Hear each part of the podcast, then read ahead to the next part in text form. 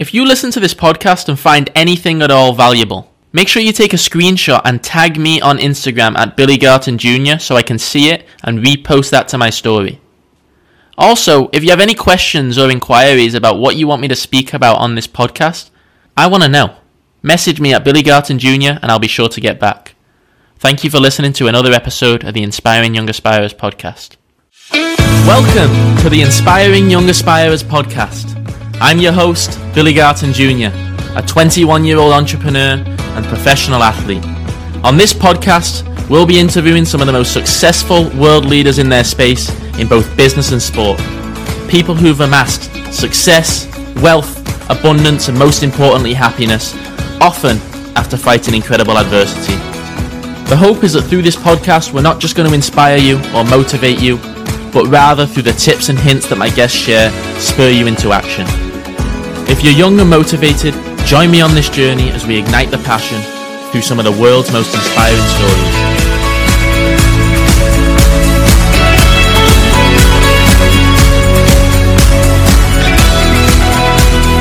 You know, when you wake up every day knowing exactly what you're striving for, nothing can stop you.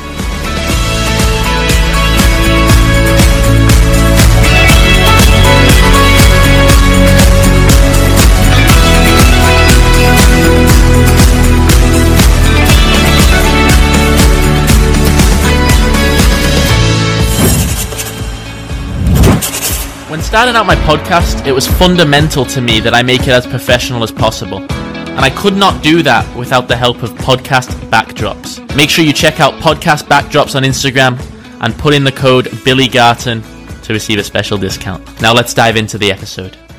Is your business even worth starting? That's a question I'd ask myself if I were you. And a question that after today's podcast, you're going to know because today's guest is somebody that has been through the absolute wringer when it comes to business and life. From somebody who had his dream job pulled from underneath his nose. From somebody who was diagnosed legally blind. He has virtually had the world go against him in many, many ways. And for somebody who is now owns 25 companies, is a multi-millionaire, a seven-figure income earner, every single year. He knows everything there is to know and more about business, sales, entrepreneurship. Diving deep into one passion, rinsing and repeating once you find the success formula. Sean Castrina is a serial entrepreneur who's been featured in every news source under the sun. He's ran business after business, success after success, but it didn't all start that way. And for somebody like yourself, who is a young hustler, a young entrepreneur trying to make it in this world, Sean is somebody that you are definitely going to learn from. Somebody that you are going to hear the sales methods of today, the business tips of today, the model of today to get in and out of your business in a quick, speedy, authentic, open, and honest process to the point where you can make a lot of money and have a lot of fun at the same time. So that's everything we preach and that's everything we teach and that's everything I'm going to dive deep into with Sean today. Sean, thank you so much for coming on. Sean, from a higher level, before we get going, for those who don't know you, obviously you, you categorize yourself as an author, as a speaker, as a teacher. From a high level, who is Sean? Where did he come from? Who oh, man. There we go. We're, we're right into it, aren't we? We're right um, into it. Yeah, no, I grew up less than middle class as an is a is a being um, kind. So I, I, knew at pretty much at an early age I, I didn't want to be broke. I knew poor really was not didn't look like it was a lot of fun, and um, so I knew early on I, did, I wanted to make money. I was a good high school athlete. Went to college on an athletic scholarship, and got out of college working on my master's degree. I was m- married, new child, had my dream job in DC, and then kind of got let go overnight. And that's kind of what started everything because then I realized you really don't have any job security. Like, there's a million reasons why they can get rid of you. They could, you know, replace you because they want to pay somebody less. They get rid of you because they just don't like you. they, they get rid of you because they don't think your job's important.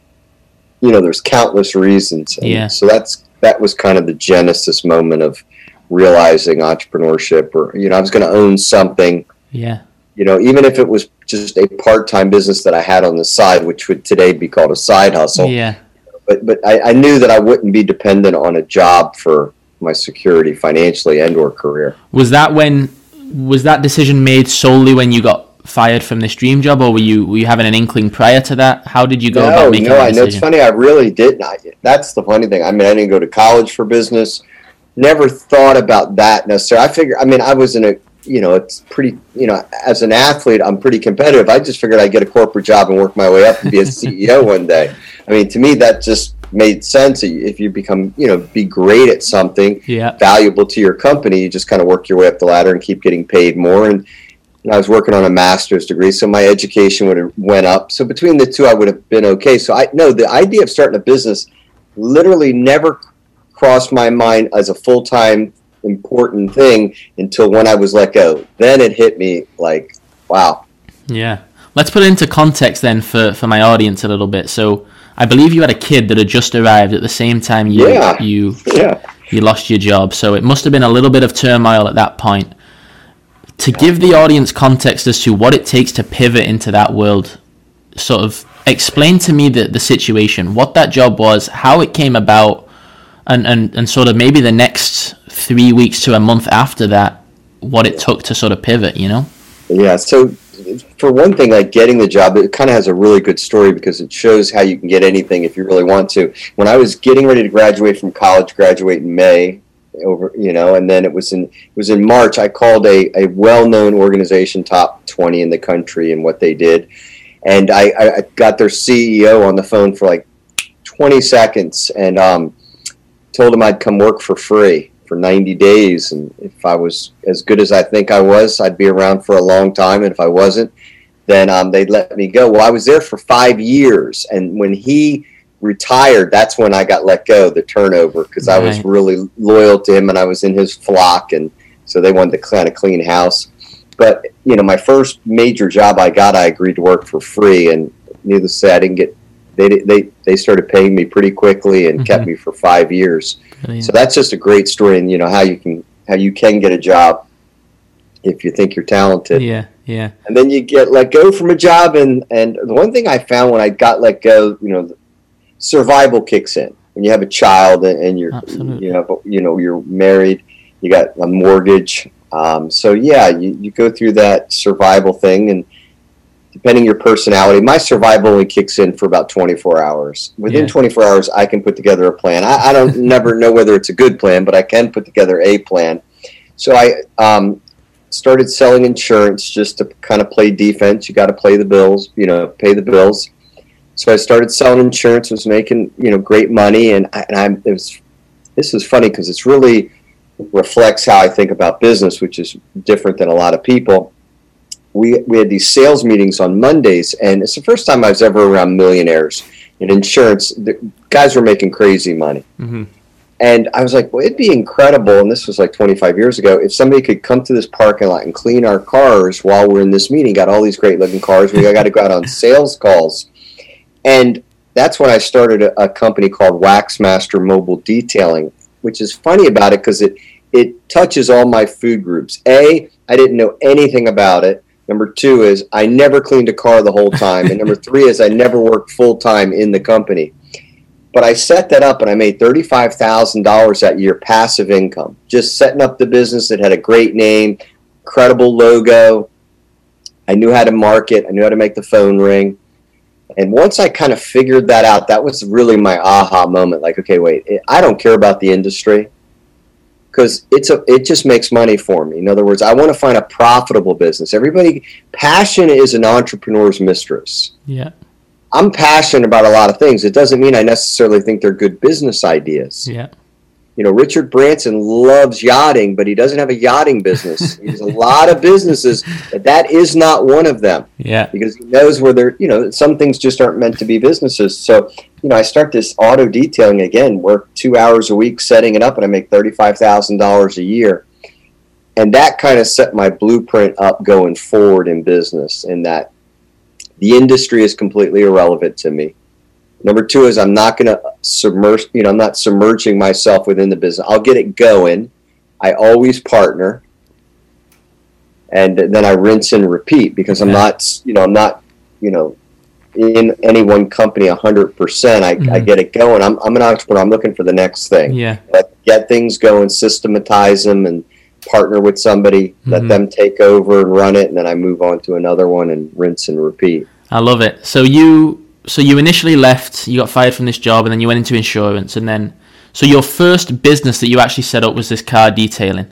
Yeah, and I sold. It's funny they cleaned my cars like three weeks ago. I sold it like five years after I had it, but it still exists. Same logo. It was kind of funny because I took a picture of it, when it was out in front of my house. Yeah. Um, so yeah, it, it's it was a durable business model that, like I said, 25 years later, it's still making money. Yeah. You know, service companies, they make money. They, you know, there's certain things that you'll always have to pay people to do, hmm and uh, you know, getting your car cleaned. If you have higher income people, they're happy to you know pay you good money Yeah. to do that.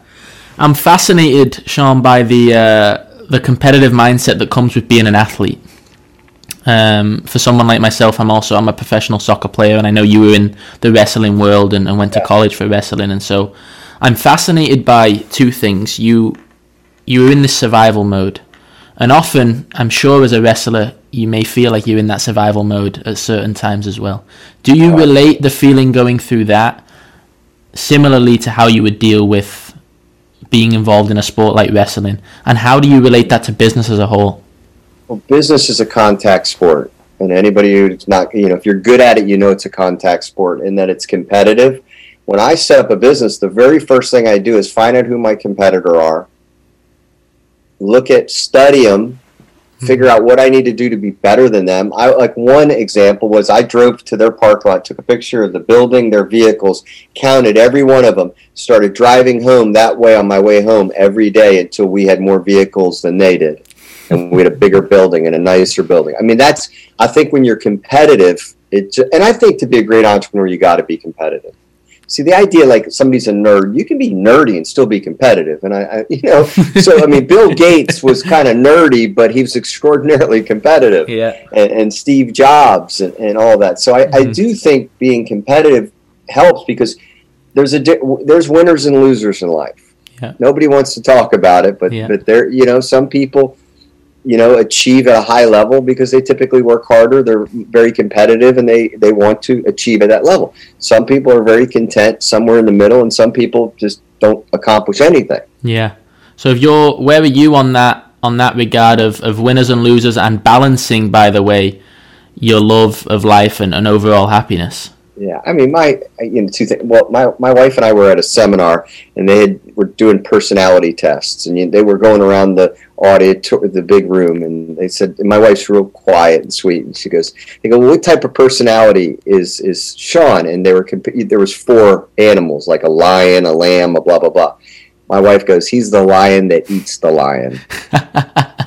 so, so so yeah, I'm definitely. I mean, I'm definitely tenacious. Yeah. you know. Yeah. Are you the so you're the dog eat dog type in many ways? You know, I mean, again, I'd rather be I'd rather be doing the biting than being bit. But but I, there's a balance in that. You know, I'm competitive, but I don't. I wouldn't cheat to win. yeah. You know, you want to win, you want to win right. And if somebody beats me, then it's when you shake their hand and you try to figure out how you can beat them the next day. So I think there's a balance. There's a balance in there. But I do believe in business, you, you got to have that little competitive because you get to those points where it's so easy to quit. Mm-hmm. And like with wrestling, you got to suck weight. You know, got to lose weight in wrestling. Yeah. So I, I definitely have that prisoner of war mentality. Yeah. Yeah. Like I feel like if it's tough, I can out tough you. I love that. You know what I mean? I I feel know. like if it's yeah, I, I, I can go longer without a paycheck if I have to. Yeah. I'll do whatever it takes for this business to succeed. Yeah. And and I think you get that through, you know, sports sometimes. Is there a balance there for you in terms of, like you said there, you'll do whatever it takes for a business to succeed? When does it get to the point where you feel it's at a loss or oh, ever? Oh yeah, there and there is a point. There is a point where you know people ask me all the time. You know, do you ever quit on a business? I go, yeah. I go, there is a point. You know, there is a point where a if we're not making money, b there's no money in sight, c we owe more than what's coming in, d we're losing customers, and then e I don't see any light at the end of the tunnel. Yeah, I think that's when you call it a day. I mean, I think you know you live to fight another day. Yeah. You you that you you know throw. I always say throwing good money after bad money doesn't make any sense. Yeah. So you, you fight until there's a point to where it's a futile fight, and then you have to you know regroup and fix fix the problem, fix the you know come up with a better business the next time around. But I Yeah. I, I, I do think holding on to a loser, you know, it, it's draining. And, and again, if you're just throwing money away, and, and if you've ever been in business, you all know what I'm talking about. I don't have to go into that. Let no money's coming in and money's coming out. Yeah. Well, that that when you hit that, you know, that's a bad formula. Yeah, no, absolutely. I think one thing that uh, that after reading about you and obviously listening to you here that I'm fascinated by that relates in many ways to a lot of these high level entrepreneurs and, and successful people that I've spoken to is in many ways it seems like you're quick to make decisions but you're also quick to pivot and you're also quick to understand that if things need to change you'll change and you'll change them quickly. You have to, and, it's so true. I mean, I make my my wife and I will joke about a decision, and I already go. I already made it five days ago. I'm just waiting for you to, you know. Or I'll tell my I'll tell my business partners. We'll have a meeting, and I go. I've already made the decision. I'm just waiting to hear yours Yeah. because uh, you know you typically do make decisions quick. You do pivot quickly because you're just highly alert to, you know, I, Jack Welch. You know, change before you have to. You, you know, you ha- see, you know, Steve Jobs. You got to see around corners. Yeah. So I do think you have to have that. Um, you know, when you're especially a startup, I always say a startup is like flying a kite. We all know, you know, you take your eye off a kite, a little bit of breeze. It, you know, at some point we hope it'll be a 757. You know, like Air Force One or something of that magnitude of stability or whatever. But in the beginning, your business is so you know anything can bring it down. So you you have to pivot Yeah. you have to be hyper alert to, to different things that present themselves or Yeah. you won't be around Yeah. Where do you find that balance then? This is something that I've struggled with, and I'm sure many young entrepreneurs in my audience struggle with as well.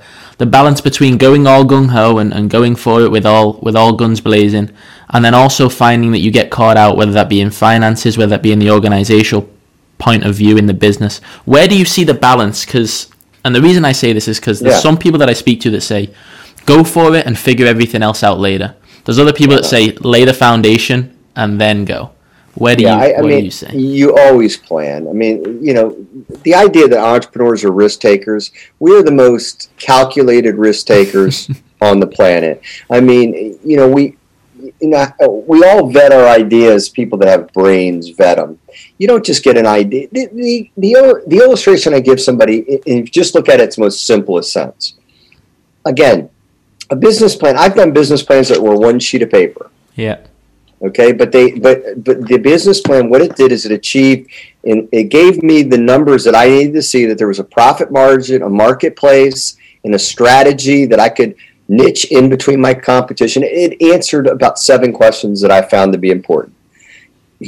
And i tell people i go if i gave you you know $300000 and you just want a free house you wouldn't run if you were in america run the home depot or lowes and start buying wood you do a blueprint. Mm-hmm.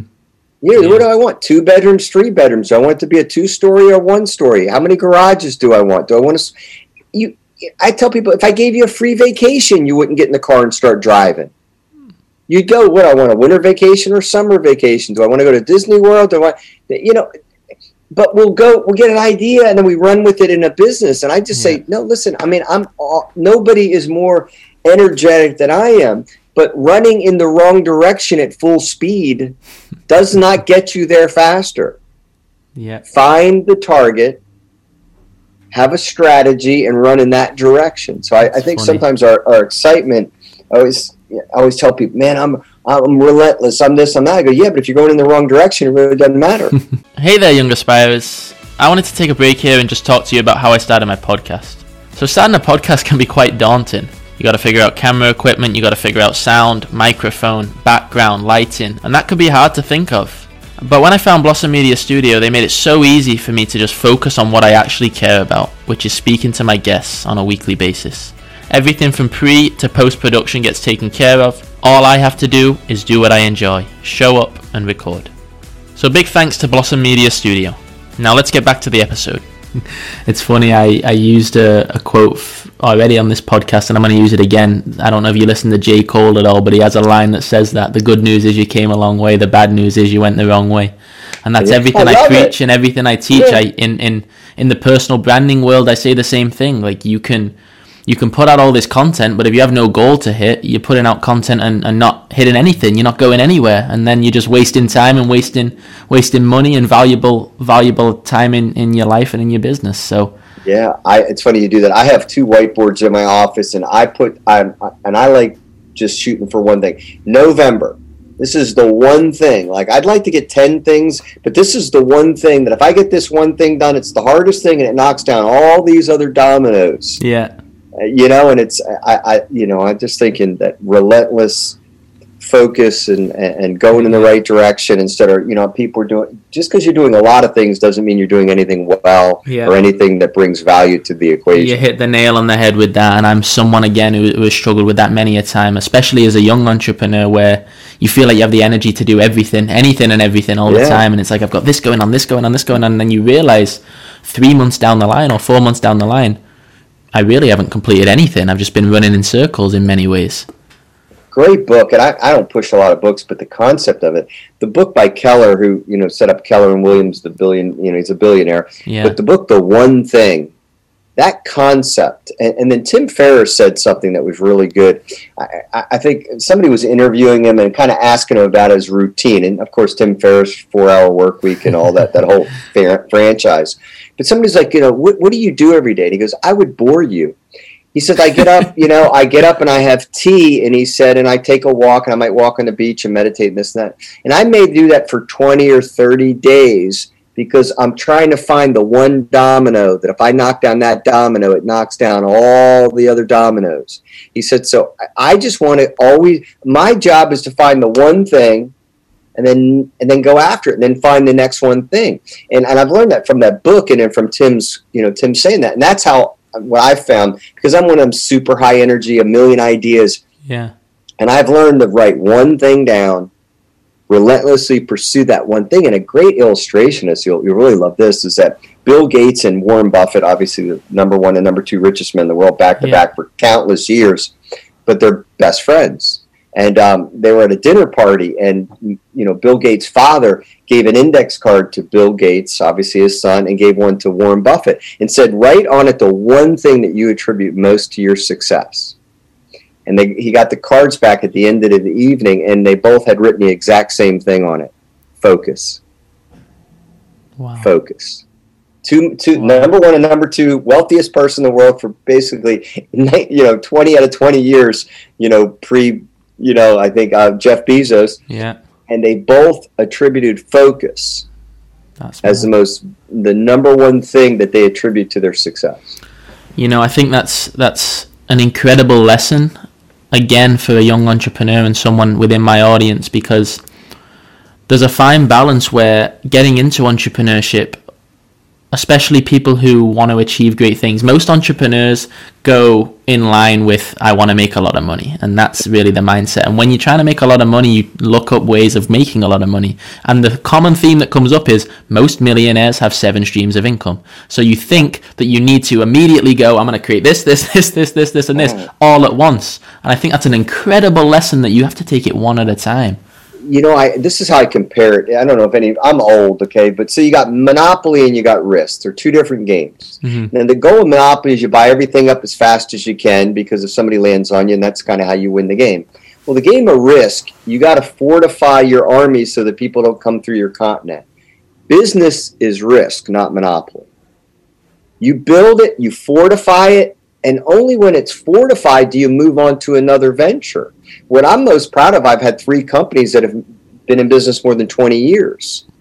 That I've started, founded three companies, and they've all made it to year 20. It's that durable, sustainable business, and not just being the, you know, it's a hobby. You're kind of excited about it now, and you know, I, I like durable, sustainable business. Right. So if you could look at like a business model for then, in terms of the way you go about it, is it virtually rinse and repeat? What do you what would you say are, are the setup processes that for a young entrepreneur looking yeah. now you say these need to be done before you can achieve anything? I think the first thing is is find a business that there's a big market for it. In other words, it solves a problem. You don't want to try to find a needle in a haystack. Okay, so I just think you're the idea. We get so entrepreneurs fall so in love with their ideas, and I'm like, man, is there does do people want what it is you are going to sell? Because nothing is harder to fix than nobody interested in your product. right? I mean, that's the hardest thing. So that's got to be the first thing. The very first thing when you're you got an idea, you're testing your, you know, you got to test that business. Make sure it, you're not the only one that likes it. Yeah. So I'm, I'm really big on just kind of beta testing that, and then don't go forward on an idea that you don't think is durable. I'm not big on trends. They right. tend not to be around. So all I always say is, do you think this business will be around five years from now? You know, right. because you don't want to try to catch on to the next new thing and the next new thing. You want to, you know. So I, I just I, I, that's what I look at. I just think people they start a business and then they think the customers are going to come. Man, you got to do a little bit of research to make sure that there's a market for it. You know, if there's a lot of competition, that can be good or bad. The good thing is, is it shows you that the business works. Yeah. Because there wouldn't be other ones. Yeah. Now the question is, is there a bunch of them in your you know your area or where you're going to compete so that you got to kind of you know that's just an easy way like seeing if there's competition if there's competition then it works right and then what's the next step after that then you got to be unique see think about it there's all these like in america we got all these you know burger king mcdonald's and all the rest but they all each have kind of a little bit of a different value proposition yeah. You, you, know, I mean, Burger King, they, you know, cook it on the grill, whatever. and McDonald's is fast, and you know, Wendy's has whatever the best burger, whatever. You just somehow you got to you got to niche yourself in that. You just basically, if there's if there's a beauty contest, why are they going to choose you? Yeah. And I think a lot of businesses, when they get started, they don't spend time looking at their unique selling proposition, and that just means like what about your business is going to be unique? Why would a customer buy from you over your competition? That is one of the five most critical questions in setting up a business. Yeah. So would you say then you're looking at now you you mentioned why would someone buy from you over your competition? Yeah. Are you a big believer in going into a market where there's proven success and trying to compete or are you a believer in trying to find open space where there's not many competitors? The problem is is open space you need to be a genius you need, you know, I mean, we, we, we very few people get true blue ocean. So mm-hmm. my thing is, is that I've made millions of dollars off very common businesses. I, I, I, I mean, to me, if I'm in a, let's say I'm in a geographical location, and I know a certain business works in other cities, but it hasn't made it to my city yet. Well, then I want that business. So you know, like sometimes we go on like vacation, we'll go visit somebody, and we see something that's working, or we hear about something that's working and then you bring it back to your area and you do it because there is no competition in it. I mean, in other words, competition is relative. Right. I mean, technically, Uber had taxis, yeah. but they just found another way of doing it. But if you'd have told me that a taxi business, you know, taxis have been around for 80 years, but they did it differently. They adapted.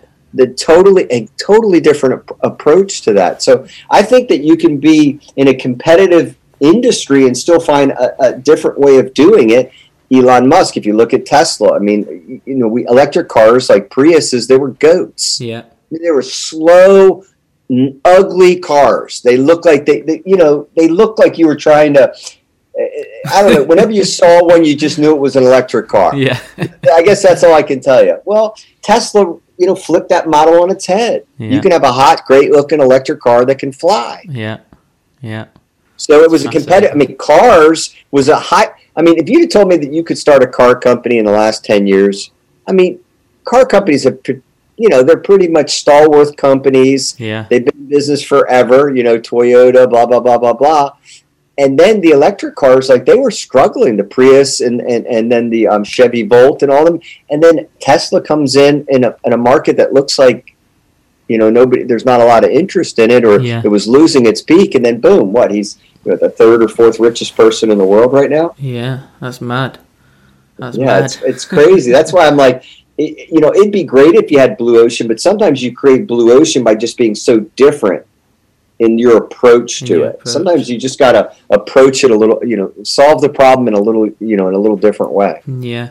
I think there's something that's very cool and, and, and something I've been wanting to ask you since the start of this conversation when you began to speak about you don't just follow things you enjoy. You you find a business model, make sure it works, and you go after it. In many ways, that contradicts sort of everyone that I've interviewed. It contradicts so Oh, many different did it. things, and so I'm did it. fascinated by that I'm going to tell you why. I'm Yeah. going to tell you something. No, it's funny you say that because I had an interview with John Tesh, who has like 5 million listeners, the Intelligence for Your Life radio program. Mm, yeah. And he was interviewing me, and I said the same thing, and he immediately kind of like threw up his hand. Sean, you got to be passionate. And then we kind of we tussled for about 10 minutes or five minutes and then he went back to the first business he ever started and it failed.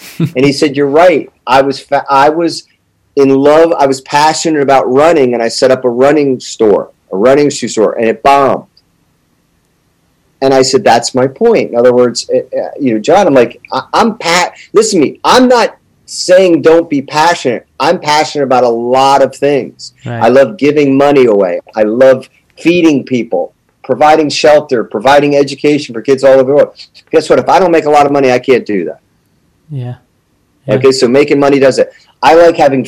I'm passionate about my family. I've never missed a school event for any of my children. I don't miss dinner. I'm here when they get up to have breakfast. I'm passionate about that. yeah, Entrepreneurship allows me to do that. Eh, Oh, I wanted to go see the Conor McGregor. My son goes, "Hey, Dad, you know it's like four days before Conor McGregor, Madison Square Garden. I want to go." I get a limousine, order two great tickets, and a limo drives us from Charlottesville, Virginia, to you know to Madison, six hours away. We drive up and back because I can do that at, at that. So my point is that pa- passion is great. And I'm passionate about business. I wouldn't have written three books and have a fourth one coming out. I I love business. I love the marketing part of it. I love the startup phase. I love partnering in it. I love business. But the individual business that I start, I want one. There's only one criteria. There's only one law that's irrefutable in business. It's called the law of profit. Because if you don't make profit, you are out of business. So all those passions you have, yeah, grab a struggling business that has no marketplace and see how much, see how it sucks the life out of you. That's mad. Stop. I'm interrupting my own podcast to talk directly to you. What do you care about? What is your deepest passion in this world? That is what you need to be doing consistently. So now that you know that, how can we align your content with those goals so you can build a personal brand that sells? That's everything we touch on in my 8 week personal branding accelerator. I'm opening up my next 50 spots as we speak. So DM me on Instagram at Billy Garton Jr. and we'll hop on a quick 10 minute phone call to see if you're a good fit. Now back to the episode. That's absolutely crazy. I think it's it's such a cool take on on everything. In many ways, does contradict everything, but is such a a cool take. And, and what I'm getting from it is you just are so passionate about the journey. You're so Oh, passionate about it. the grind.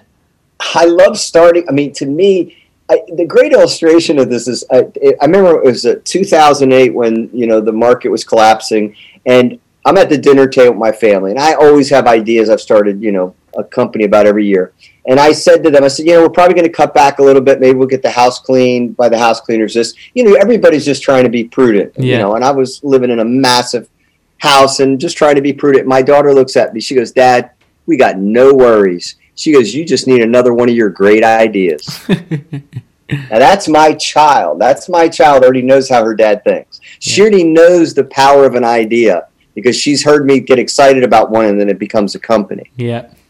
Yeah. So, I to me, it's just taking something from just an idea and then it it, it employs people. See, I have real businesses. I love the fact that I employ people that pay mortgages, puts kids through colleges, and all that. So I love the genesis of an idea, implementing it, executing it, and then getting it completely systematized so that I can get out of it within two years.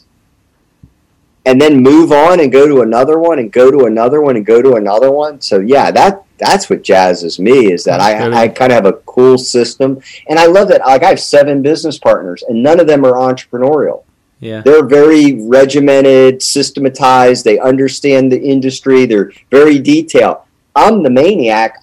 I can start companies, but I don't want to run them ongoing. So I, you know, what that that's just makes the yin and the yang. So I, I, you know, I got seven partners that could have never owned companies. Is that what you do then? You Yeah. you, you Oh, I find, find an industry and you go and find someone who's an expert. You pitch them the idea and say you want them One- involved. One thousand percent. That's my superpower. And how do you balance then the fact that you're gonna set it up and then virtually not disappear, but almost just but not I- do anything? Yeah, I mentor them for about two years. This is what I tell them when we get started. I said uh, we got to agree on a couple things. I said, would you agree that without my help, we could not get this business off the ground? They go, yes.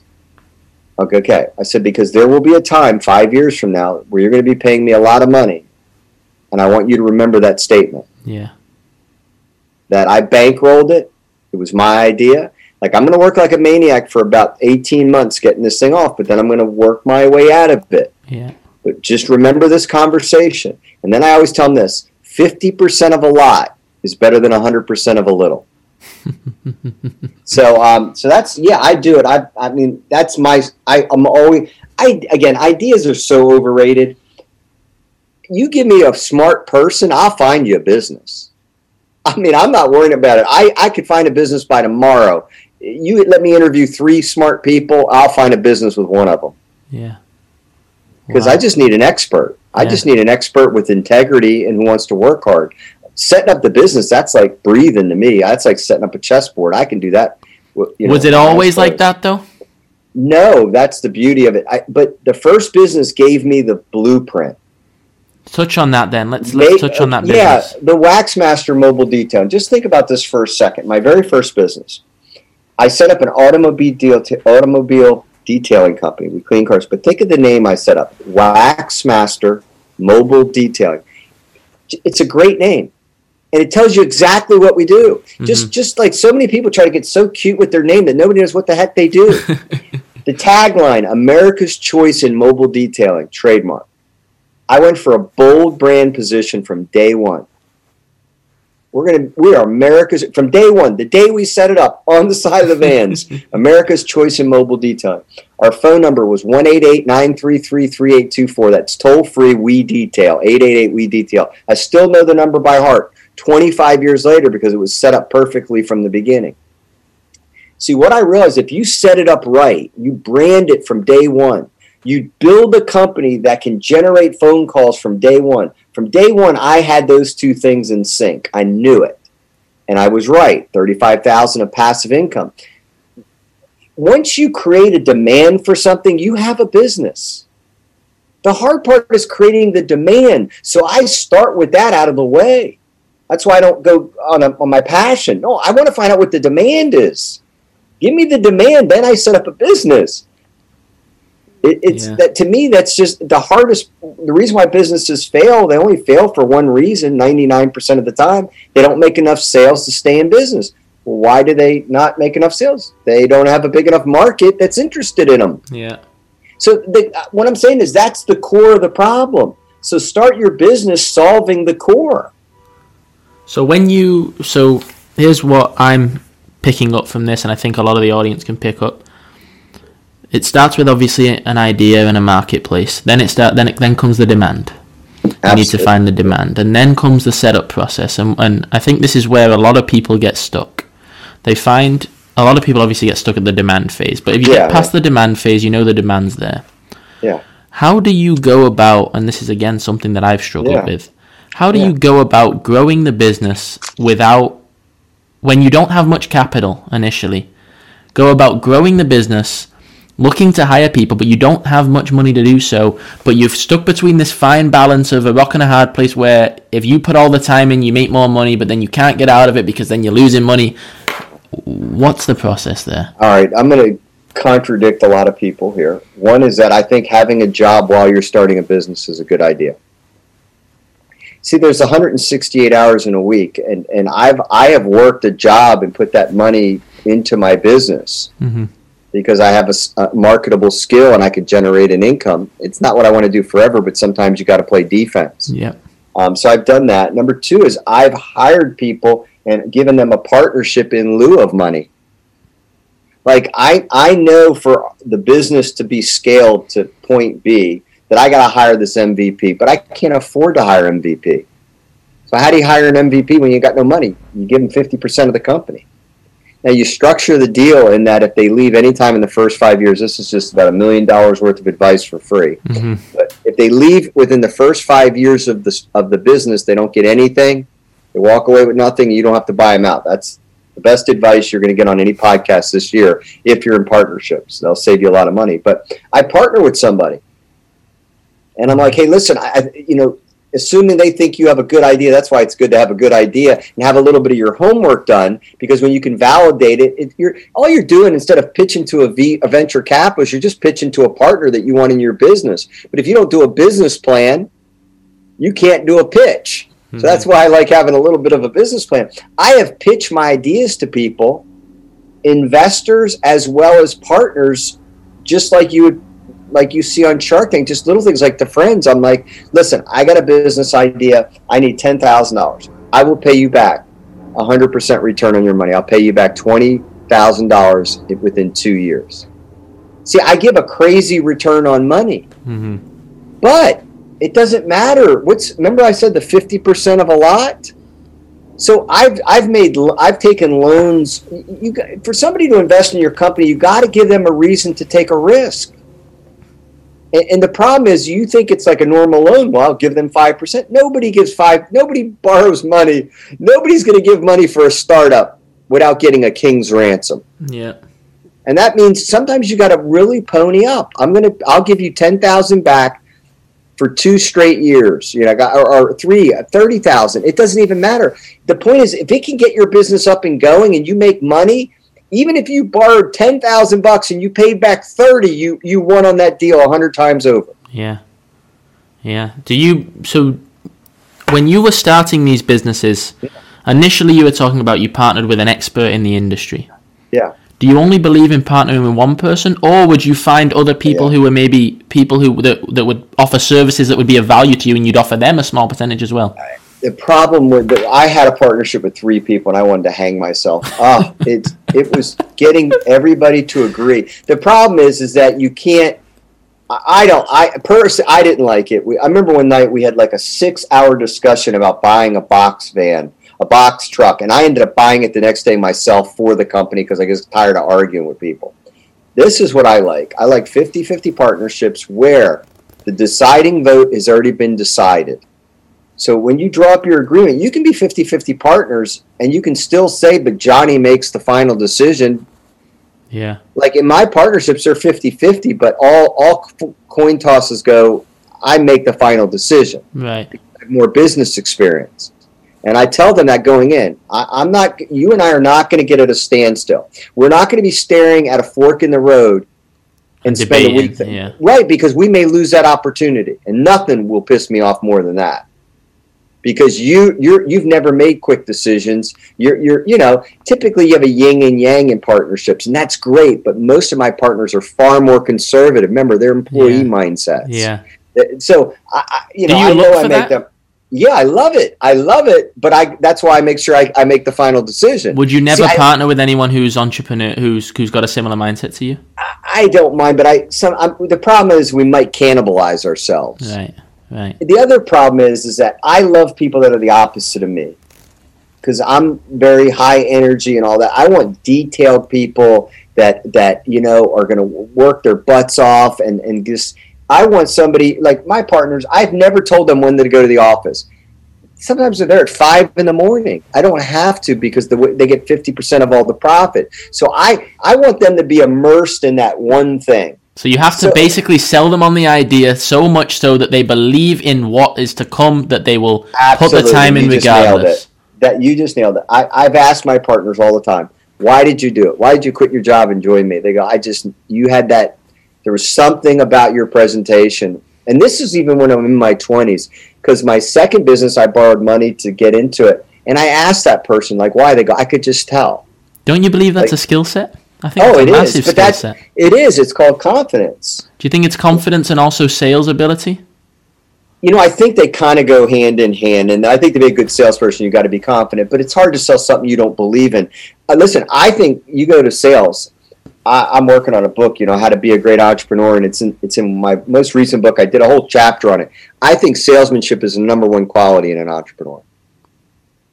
In other words, if you can give me only one of my all my gifts, give me leader, give me all of them. If I could only have one, I'll take salesmanship. Now people say, oh, "I'll take leadership." You can learn leadership. Yeah. I think you can learn leadership. Salesmanship is a little bit of you got it.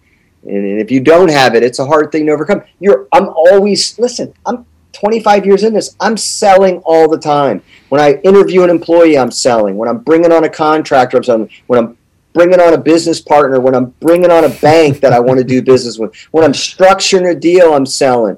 You're always selling as an entrepreneur. You know, I love this topic. I absolutely love it because it's something I struggled with for. I'm 21 years old and I've been in, in business now since I was 18. So for the first two years, only recently in the past year do I feel I've become very strong at sales. And and what happened, what had to happen for me to realize that was sales is not just to a customer. And it's exactly what you said. Yeah. You're selling your life, you're selling your dream, you're selling the process, you're selling every single thing and every single aspect. Even when you're talking to people who have no interest in your business, you're selling your business. And I'm it's fascinating. Not, not, and you know it's funny. This is what I tell you. And if you get really good at it, if you get really good at it, I always say it's it's sales, but I'm going to contradict myself a little bit. If you're selling, you're really not good at it because this Yeah. is what I've learned. I, I'm at, I, you know, I make a ton of money doing what I do in, in my businesses, and it's selling clients, you know, in, in a company I've had for over 20 years. But what I found out, I'm really never selling anymore. Number one is I'm solving a problem. People pay me a lot of money because I can solve problems that they can't solve. Number two is they trust me with the problem, or they trust me to, to solve whatever's out there. Number number three is is that I, they refer business. I get business that lands on my lap. I don't have to go after it anymore. Yeah. Number four is my competition can't do what I do at the level I do it. So I, I and then number five is I typically am always telling a story about how I solved the problem, whatever. So I don't feel like I'm ever selling. Is my point. I feel like I'm solving their problem. Um, I, I want to be somebody they trust. I'm a confidant under that subject matter. They believe in my advice. My competition can, will chooses not to be as good as I am Yeah. and so people refer me business like crazy. So I don't. I was thinking about it the other day. I'm like, I'm never selling, but I'm always selling because Yeah. if you do it right, you, you shouldn't feel like you're. You know, nobody likes to be sold. They like to buy. This is what I tell people. Nobody likes to be sold. They like to buy. That's unbelievable. I think one of the you hit the nail on the head there, and, and one of the most simple things anyone ever told me was when I was asking about sales, because I used to think exactly that. Shit, I don't know sales. Like I'm gonna have to read books on it, and I'm gonna have to learn how to manipulate people. And all I was told was about sales was figure out what they need, ask them what they need help with, and be the be the problem solver. And now I go into every sales call knowing quite well what they need, but I still ask them.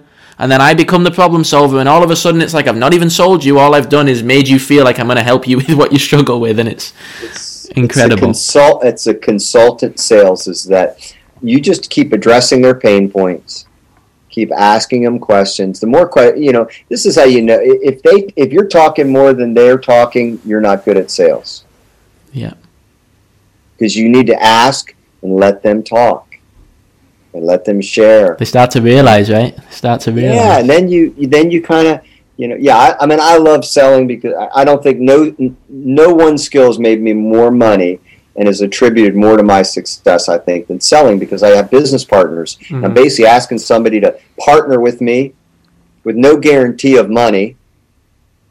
You know, you got to be a you got to be a pretty good salesperson to pull that off. Yeah. Here's here's something that, that again I've struggled with, and, and that's why I love these podcasts because I can dive deep into those questions. Because I also know that other young entrepreneurs struggle with this massively as well. There's selling, and then there's high ticket selling, Yeah. and it's I've learned the hard way that it's two completely different ball games. Oh, I, you oh can it's apples and oranges. you can sell, and I feel I'm very good at selling, but selling this, which is where the real money is, is a completely different ball game. Where do you see the bridge? what it is is this is the problem with the high ticket is a different type of sales in that you have to it, it, it's and you got to do stuff before you ever talk to them. I, I always joke like great marketing. I talk about layered marketing. Great marketing does all the selling for you so that you're just an order taker. the problem is is that if you feel like you really got to sell those high ticket ones, your preliminary marketing isn't making you credible enough. Isn't making them know like you by the time you start talking, you want them to go, "Man, I want to do business with that guy." I mean, he's done this, this, this, and that. He's, you know, and you have testimonials of things you've overcome. Yeah. Good marketing makes makes the big ticket because I have two hundred thousand dollar clients and so I know what you're talking about. They buy because they trust you. That it, it really comes down to that. High ticket items they buy because they trust whatever you're saying you could you can back it up and they there's something they want it's a course or whatever the case may be, and they believe that you could, you, if you could provide, you could take them faster and further. You know what I mean? They trust you to do whatever it is that you say you're going to do. Yeah. That's what a big ticket items is nothing more than trust. They're saying to themselves, "Is this real? Can he really do that? Or can I even do it? You know, or can he yeah. help me do it?" Yeah. And that establishing that that credibility. Do you believe in putting cost on the table early? or oh, waiting? Oh, absolutely. Oh, I think you qualify people to some degree because you're wasting. The end of the day is that you have a target audience. I think a lot of times we're selling to people that really aren't our target audience. Right. In other words, if it's a high ticket item, there is a qualifier there. If, it, if I was selling a high ticket item, I think before I ever got on a phone call with them, I would do something preliminary, a five question have you have you ever spent money on education of any kind? Yeah. Have you ever been to a seminar? Or in other words, if you have a person who's never spent more than hundred dollars on, Anything, you know what I mean? Yeah. They probably have a first level ceiling, right. and then the big ticket comes in. You know, so getting somebody to a big ticket, I think you know sometimes there's some preliminary questions. You know, yeah. Or you know, I tell you what people what works too is pulling something away from somebody. As in? So let's say yeah, let's say you have a ten thousand dollar course, okay, and you're the and you're like going to sell this person. You're doing the uh, onboarding call. You go, you know what, John? Man, I know we're talking about obviously this ten thousand dollar masterclass thing. I'm really not sure yet if you're quite ready for that yet. I, I, mean, I, I, I know it could help you, but you know, listening to it, I, you know, we have number one is that class fills up fairly quickly anyway. I would almost rather put you in maybe a mid-level course, probably one of our three thousand dollar ones. And I think if we did that, I think it would, you know, I'd feel a lot more confident in our ability to help you in our ten thousand dollar course. See, you go to sell them ten, you don't you take away what they want you sell them something on three you're going to get the three and you're going to get the ten. So it's scarcity. It exclu- exclusivity and scarcity sells. Yeah. So yeah. Ha- see at 10000 they're expecting you to push the 10000 but when you're not they you're realize not, that, you, you don't tell? need them. I think that's a really fascinating point. Uh, yeah. a lot of people make it and i did this as well you put the ball in their court by making it feel like you, they, like you need them. But when you, what you're talking about is you're making it feel like they need you. Yeah, I would point. find something that where you know they don't quite. Let's say it's a, it's master level on leadership and whatever, and you you do your pre-interview. They've got very little experience with it. Normally, you would sell them that course in a minute.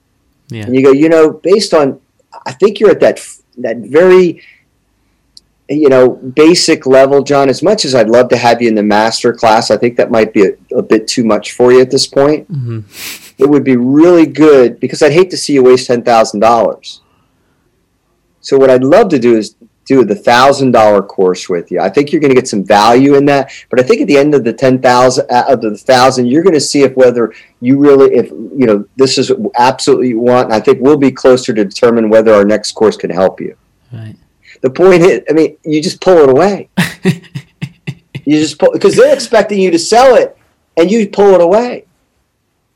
So you go into it not wanting to sell them, So do you think it's worth, do you think it's worth creating almost an even higher ticket offer, knowing quite well that you're going to sell them on the lower ticket? That was my whole point. That's exactly. See, my point is, is be happy with the three thousand dollar sale. You create the ten thousand to sell the three thousand. Even though the ten thousand doesn't really, even if it doesn't exist yet. You'll create it. If they want it, you'll create it. But this is my point. This is why you can't go wrong either. You take ten people through the three thousand, they're all going to want the ten thousand.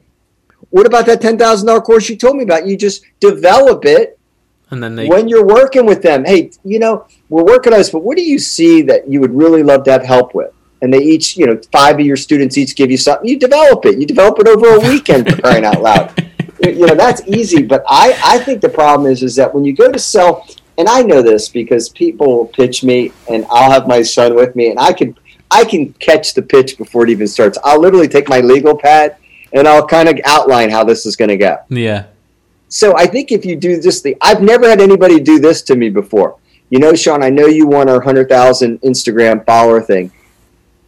You know, and looking at the profile, you this is kind of new to you, and posting stories and all that. It might be what I'd like to do first is do like a trial, a thirty day, twenty five hundred dollars, and I just want to make sure that we can get you to post and understand what. Pull it away. Yeah, Pull it away. Sell something little. You're going to get the big one anyway. yeah, yeah. And you almost oversell the big thing as if it's like subconsciously oversell it by Yeah. giving it some crazy name, right? Yeah, You- I don't oh, think you're ready for the elite expertise Yeah, tier package yet. yeah, what we what we found is sometimes people that are, are just totally new to this space. I know you're excited about it, and we love that, right? I know you're excited about it, but I really would feel more comfortable in this, and, and I think that'll tell if it's this great fit. Yeah, I mean, you know, you sell by creating scarcity. Yeah, yeah. So you've got to qualify them. You've got to qualify Yeah. them. You've got to have the offer that you know you're going to sell them at, but you've got to have this almost, even if it's made up, some bigger offer that you're going to take from right under their nose and Yeah. pinpoint. and them. once and once you take them through it, you create that. There's always more learning. So creating another course, I always said, listen, the, it's like the pre-sell.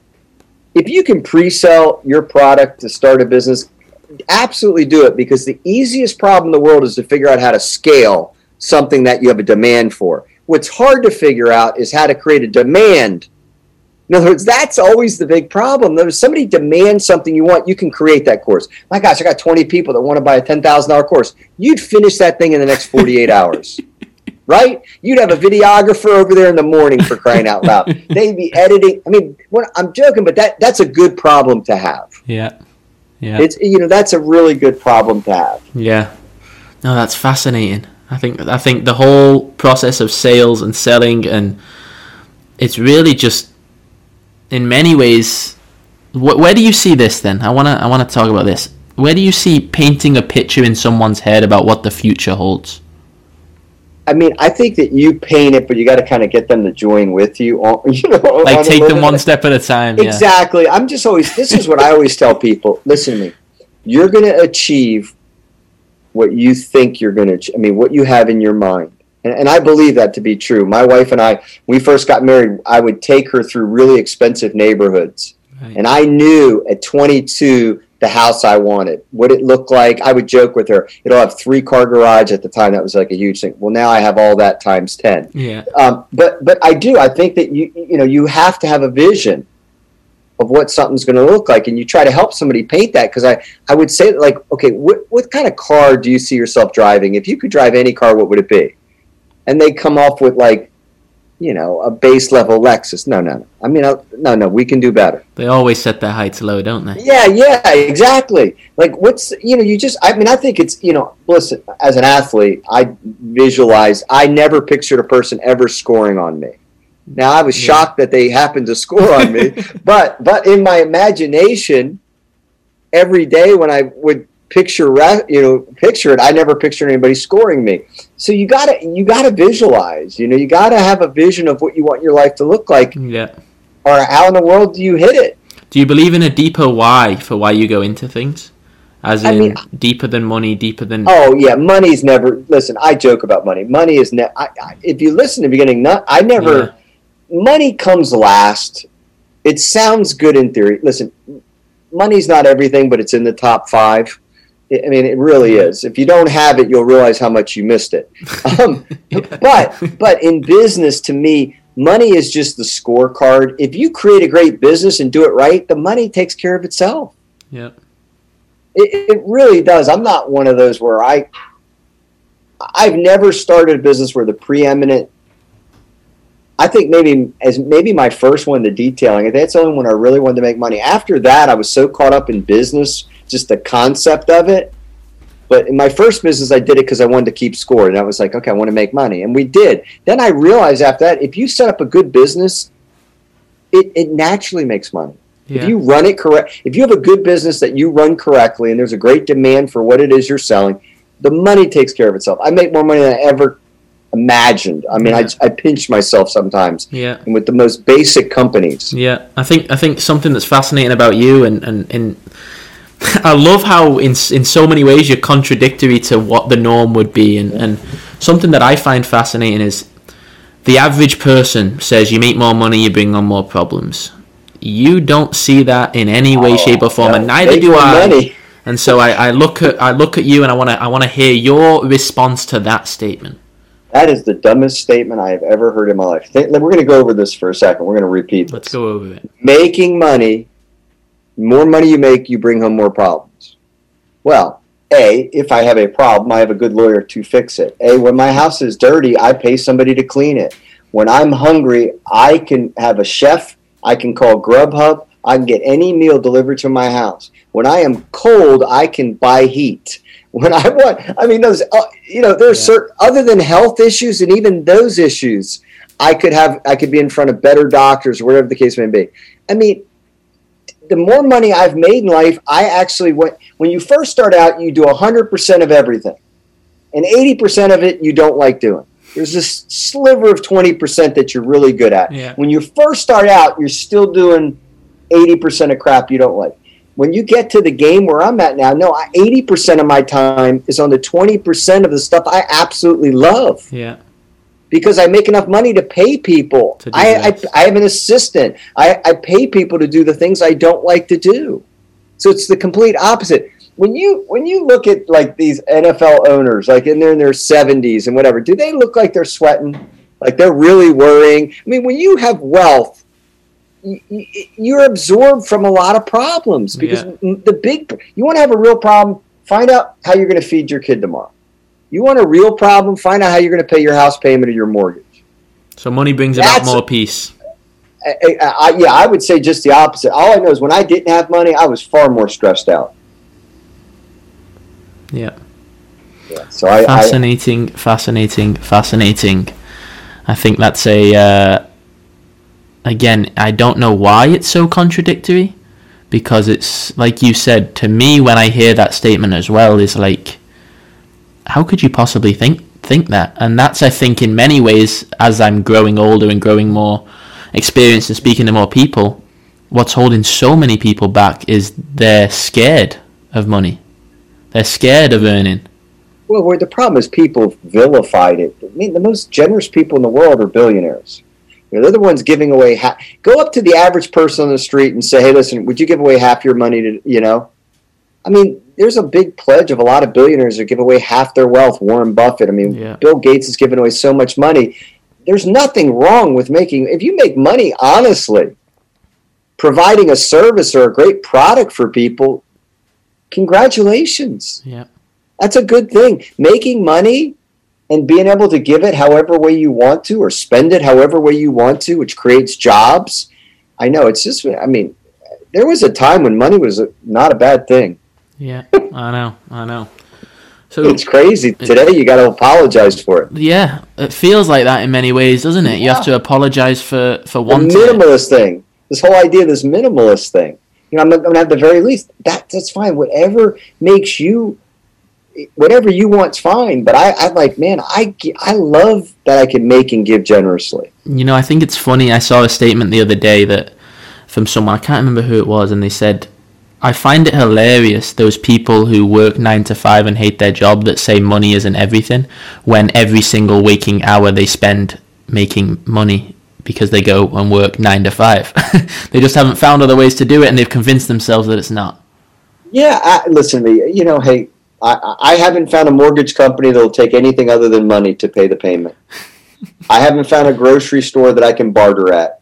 So, you know, at, at the end of the day, m- yeah, I haven't. I've never been able to barter for groceries. So I, I think it's an, it's just, you know, it's a necessary thing. Yeah. Know, it's funny, you know, if you made it to a spiritual sense, because people try to spiritualize things, and and Genesis chapter two, after God created everything, just for a little spiritual lesson, I went to Liberty University. Yeah. Gold is good was the first thing God said was good after creation. Gold is good. Genesis 2. You know, so I mean, it's reality. Amen. It's a love it. reality. I love it. Yeah. So, Sean, we've talked about everything. We've talked about entrepreneurship, sales, all that sort of stuff, business, leadership, etc., etc., visions. Your next book, touch a little bit on that. What's it? What does it entail?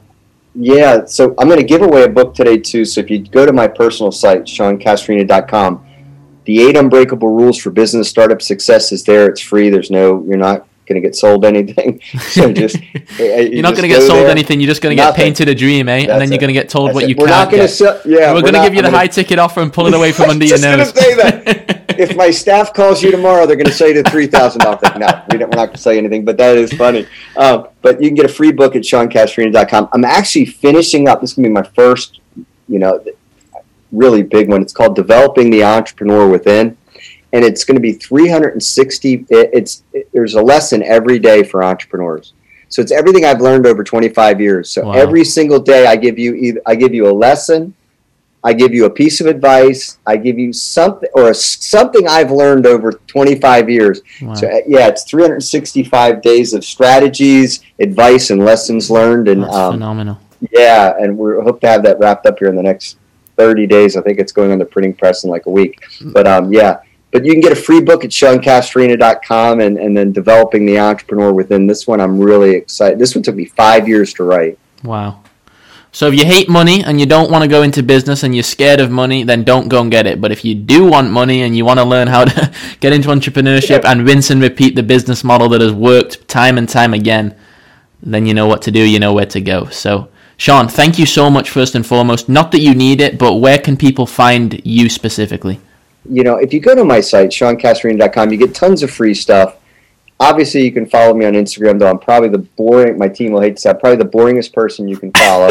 and then with that finally being said, I host a 10 minute entrepreneur podcast. So if you kind of like the way I talk about business, every day I do it for 10 minutes. Um, I love teaching. And so I the 10 minute entrepreneur podcast. Yeah, you can only get the 60 minute one, but then we're going to pull it under your nose and you can get the 10 minute one. So That's it. That's about it. I love it. Well, Sean, thank you so much. You've been an incredible guest. So many practical lessons learned here. Fascinating. And, and I personally have learned an incredible amount as well. So thank you so much. To everybody else, you know what to do. Subscribe if you haven't by now to the Inspiring Young Aspirers podcast. We're hitting the top 100 charts, top 30, top 10 all over the world. I'm, I'm incredibly humbled by your continued support. So thank you so much. And to all of you as well, if you haven't already and you don't, give me a follow at Billy Garton Jr. across all platforms. I've said it once, I've said it twice, I've said it a million times. We're going to the very, very, very tip top. Speak to you guys soon.